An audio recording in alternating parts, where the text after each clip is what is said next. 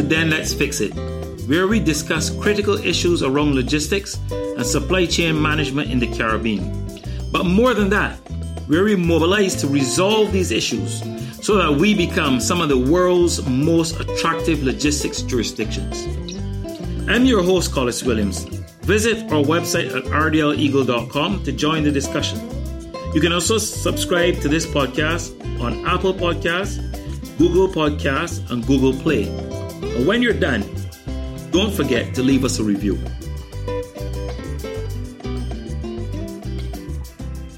In today's episode, I want to invite Simon Naitram.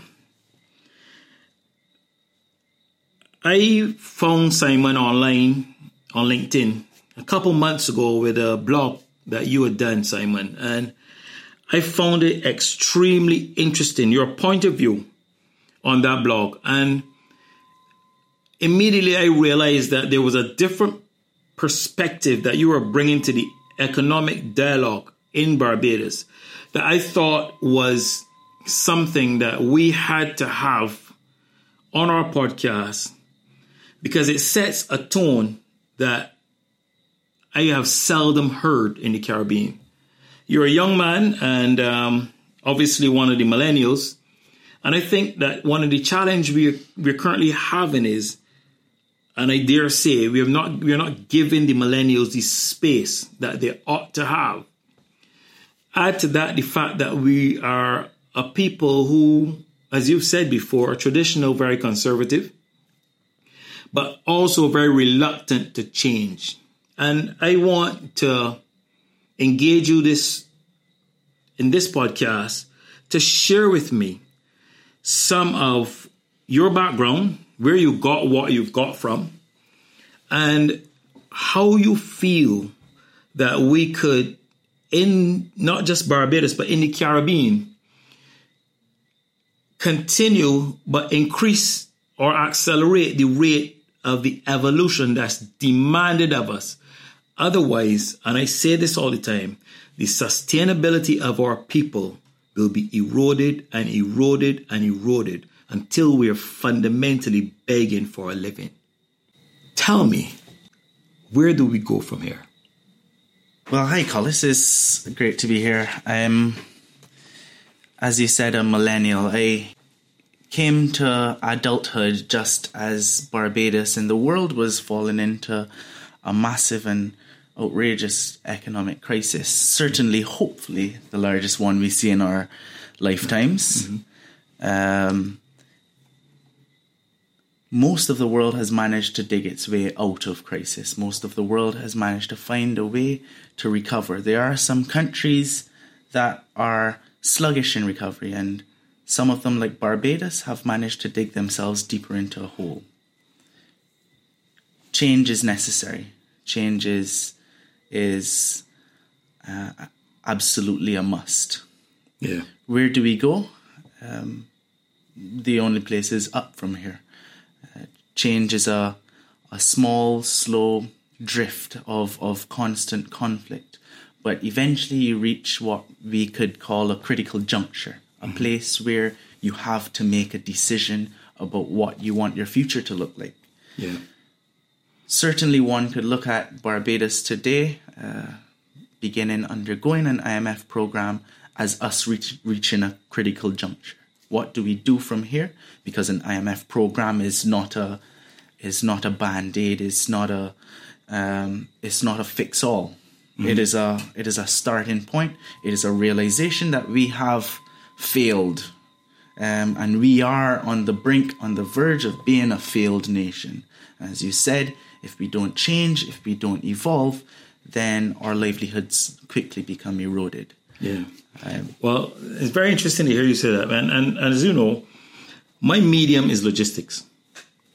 And, uh, and one of the reasons why I am not only just passionate, but why, why this is so urgent for me is because logistics today is taking on a dimension that will assume a greater and greater amount of the GDP of our country and of the Caribbean.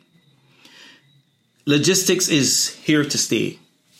But more than that, the way we engage in logistics is evolving. And my conviction is that unless we in the Caribbean take a stance now, we will, like has happened historically, the resources of our people will be sucked out of them in a way that will leave them unable to cope.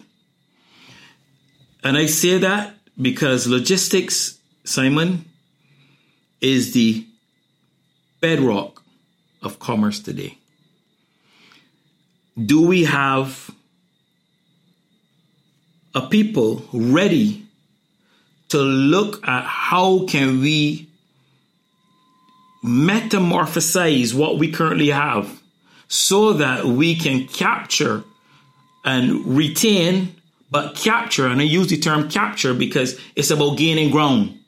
How can we capture more of the financial reward with a construct of logistics in the Caribbean that kind that that that becomes a bower against an eroding sustainability and, and I want to say this because there's a lot of talk on the market now about modernization and modernization. And I'll say this up front modernization in isolation is inefficiency exponentially. You, you can't just talk about modernization. There's got to be a mission, there's got to be a vision, and we've got to start walking. My challenge is are the forces that is the Caribbean people ready for this journey? So I'll begin with two points. Um, one of them, uh, I would say, slightly more theoretical than the other. Mm-hmm. Um, if you look at any any theory of international trade, um, as the world becomes uh, more efficient, as trade costs especially fall and trade frictions disappear, uh, what theory predicts is that we will import and export a lot more of our GDPs than we currently do. That is, rather than the vision of reducing imports, the vision is actually that we will end up in a place, um, move into a place where we export a massive amount of what we produce and import a massive amount of what we consume. Mm-hmm. It means that logistics becomes a massively important industry, um, and it also means that uh, reducing trade costs will will substantially improve our livelihoods and improve uh, and increase our incomes. Mm-hmm. That is a that is a theoretical perspective of it. That um, economists, you know, we we move to to try to understand the world without frictions and understand how what happens along the way. The the second point then is is is like unto the first. That is that efficiency, as as you speak about it, is is of enormous concern. Where does efficiency come from? Mm-hmm. So, as an economist, efficiency comes from productivity.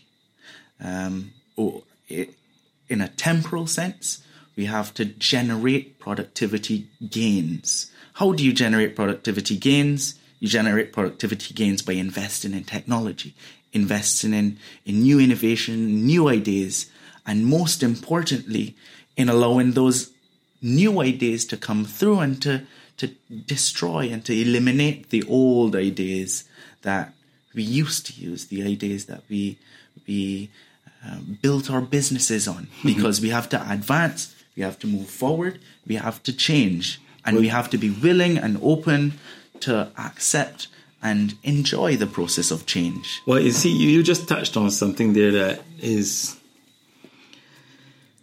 a raw nerve to some. And, and you, you, you use terms that actually are not attractive. But if, if, if, if someone is prepared to sit down and take the content of what you said, they will see how attractive it is. And, and it, it speaks to your blog a couple months ago, creative destruction. And I like, I, I love the way you presented it because for some, in, or let me put it this way, in the Caribbean, we tend to romance the past. Oh man, the good old days. They were so nice and things were so much cheaper. Uh, let's be honest, very, very low productivity. It took you a whole lot longer to build a house. It took you a whole lot longer to get from Jackson to Broad Street. Please, the good old days were not that good. Otherwise, we'd be buying donkey carrots at a rate. My point, though, is that where do we get our people to accept the attractiveness of continuing to reinvent themselves? Why, why aren't we paying more attention to incentivizing that reinvention? You see, we've got a construct here that I've, I've, I've gone to war on for a very long time, and it's called protectionism. And there are people, there are manufacturers, and fundamentally what it does is it keeps the archaic in place. So you've got a manufacturer who has taught, who has been taught to make cabinets, and he will continue to make cabinets using the dovetail joint and a couple other very, very um, ceremonial ways of joining wood, because they call them ceremonial because hardware has replaced a lot of that now.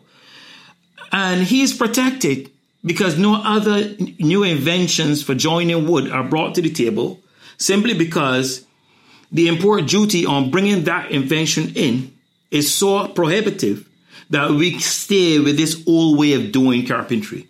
And we've got to put it to bed. We've got to find a way that not only bring new ideas to the table, but incentivize reinvention rather than just manufacturing. If you get my point, it's, it's to get the, the people in the Caribbean to enjoy metamorphosis? The the the greatest uh, obstacle to change is the fear of creative destruction. This fear of creative destruction is is entirely rational. Let's be sensitive to the issue. That is that there are people who are in positions where they enjoy uh, wonderful incomes, and they don't want to see these things disappear. Um, that is the inherently conservative nature of business. Um, and if you are protected, then there's no reason for you to change. Unfortunately, we have to say to business that even if you don't see the losses that you are generating by not uh, allowing competition, by not investing, by not creating change, then we will have to force you to change. Policy wise, we have for a long time protected inefficient producers. Mm-hmm. And this is in a vast range of markets, not just in logistics, but in manufacturing, as you suggested, um, in the hotel industry, in in um, distribution, and in even even the financial sector. We have allowed and, and protected inefficient monopolies and oligopolies f- for a long time, and it is it is uh, an entirely rational response by these businesses mm-hmm. because they are just protecting themselves. What we as a people need to say, what we as a as a speaking through our government, where our government has the ability to regulate, to make policy, and to change, is to say that this is not okay.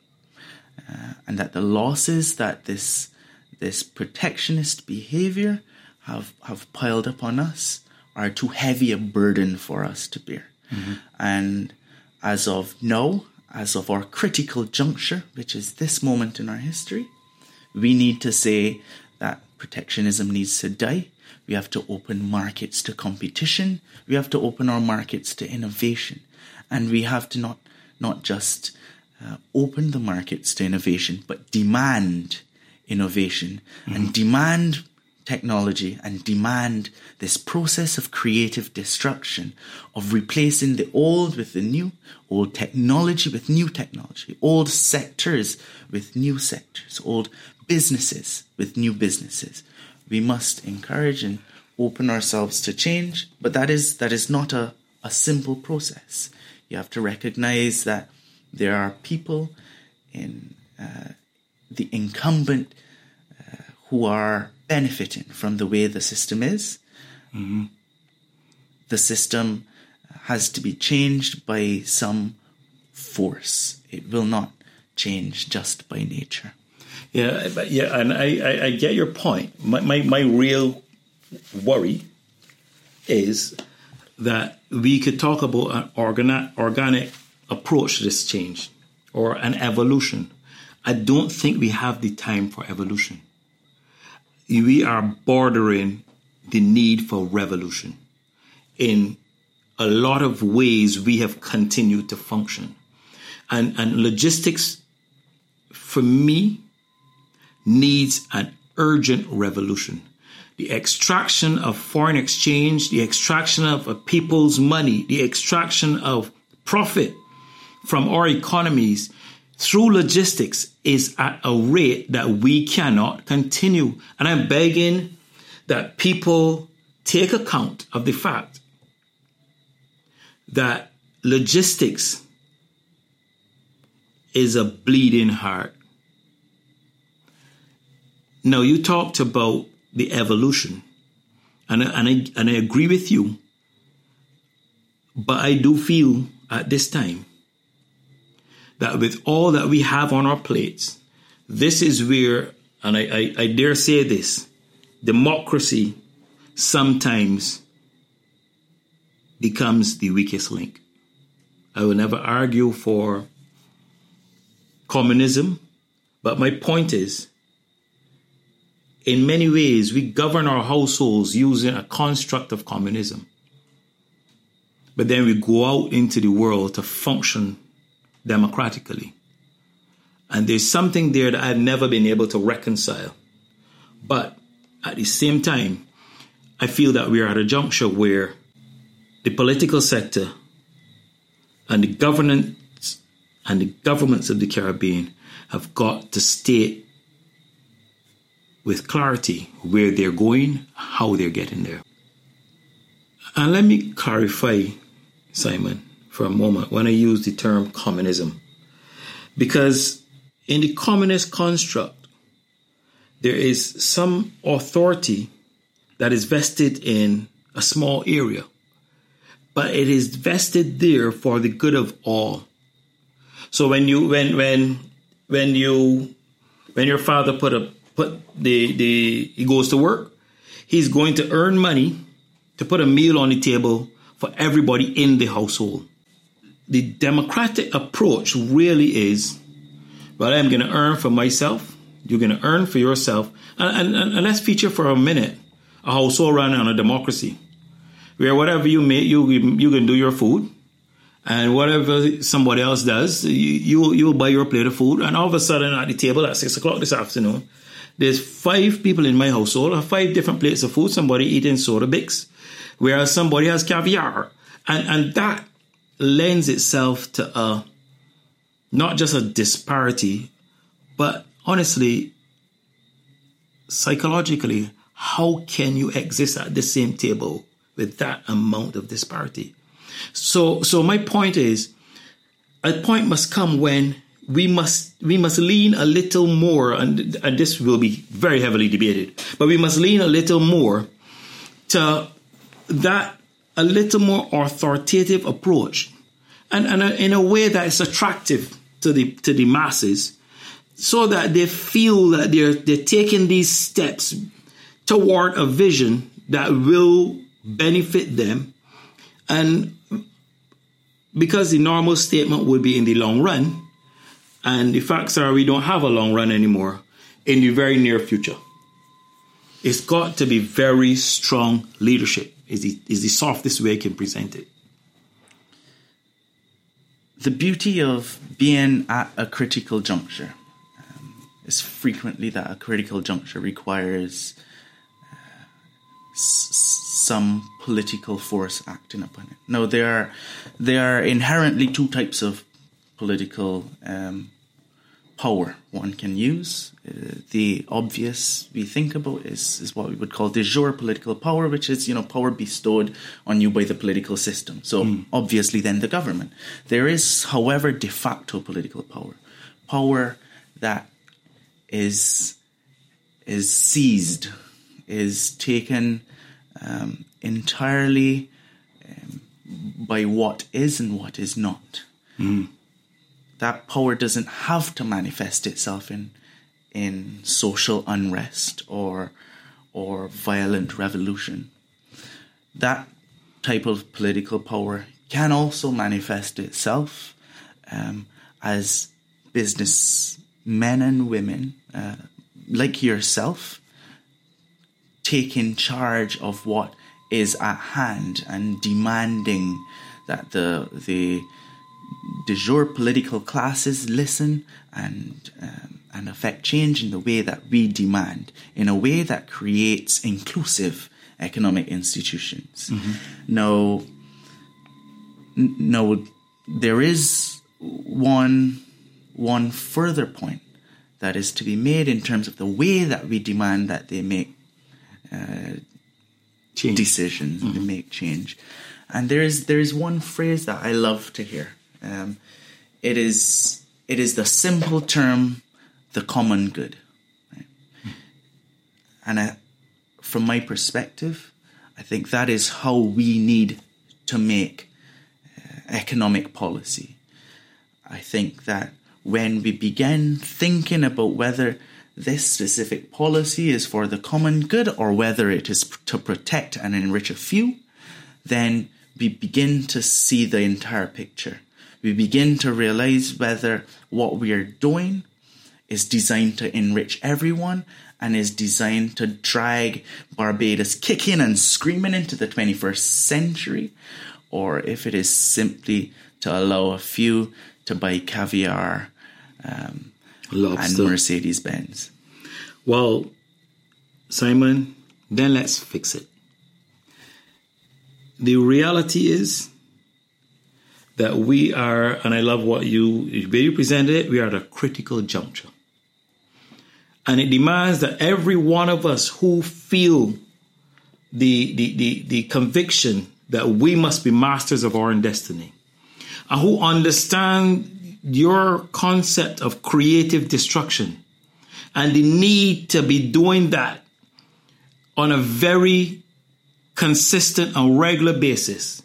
Step forward now and start this process of disenfranchising the concept of the good old days. Not that we don't respect them, because you must respect your history. But to move Barbados and the Caribbean into a place where we love the reinvention of ourselves, where we love to stay ahead of the curve, where where our people feel confident and comfortable with the vision and mission as it consistently evolves so that our generations down the road are protected. I must finish by going back at logistics. Simon, I am worried. Logistics is such a huge part of modern society. And the Caribbean continues to not reposition itself and reinvent itself so that it presents itself to the suppliers of logistics with an economy of scale that they can demand better. They won't, they're not reinventing themselves regarding post and small package. And, and I fear that the concept of simply talking about modernization is going to leave us, as you've said before, with a new house, with all the new perks, and the old mentality, which I've said at the beginning and I will say again. Modernization in isolation is inefficiency exponentially. Because by the same way, modernization, if held and viewed rightly with the right attitude, will increase productivity, increase efficiency, increase profits, grow our economies. If it is done as just to say I've modernized and not the, the entrepreneurial effect of that modernization and the mentality of that modernization changing, I'm telling you, it can be so inefficient, it's going to be shocking. Final words from you, Simon. History is not destiny. Mm-hmm. Because Barbados is a, a, technologically conservative country, a business wise conservative country, does not mean we have to stay that way. We can evolve, we can change. To do so, we need to create the incentives for people to save, to invest, and to innovate. We need to uh, alter the way that people perceive business, people perceive technology, and the way that people perceive change. Frequently, we say these things can't be achieved overnight. Uh, but I think at a time like this, the beauty of being at a critical juncture is that they can. We have to demand with absolute force that they are changed. And from an economist perspective, creative destruction, this process of out with the old and in with the new is absolutely necessary for economic growth, for the long run growth and prosperity of our country. And I, for one, want to live in a thriving and prosperous Barbados in 2050. Well, Simon, then let's fix it.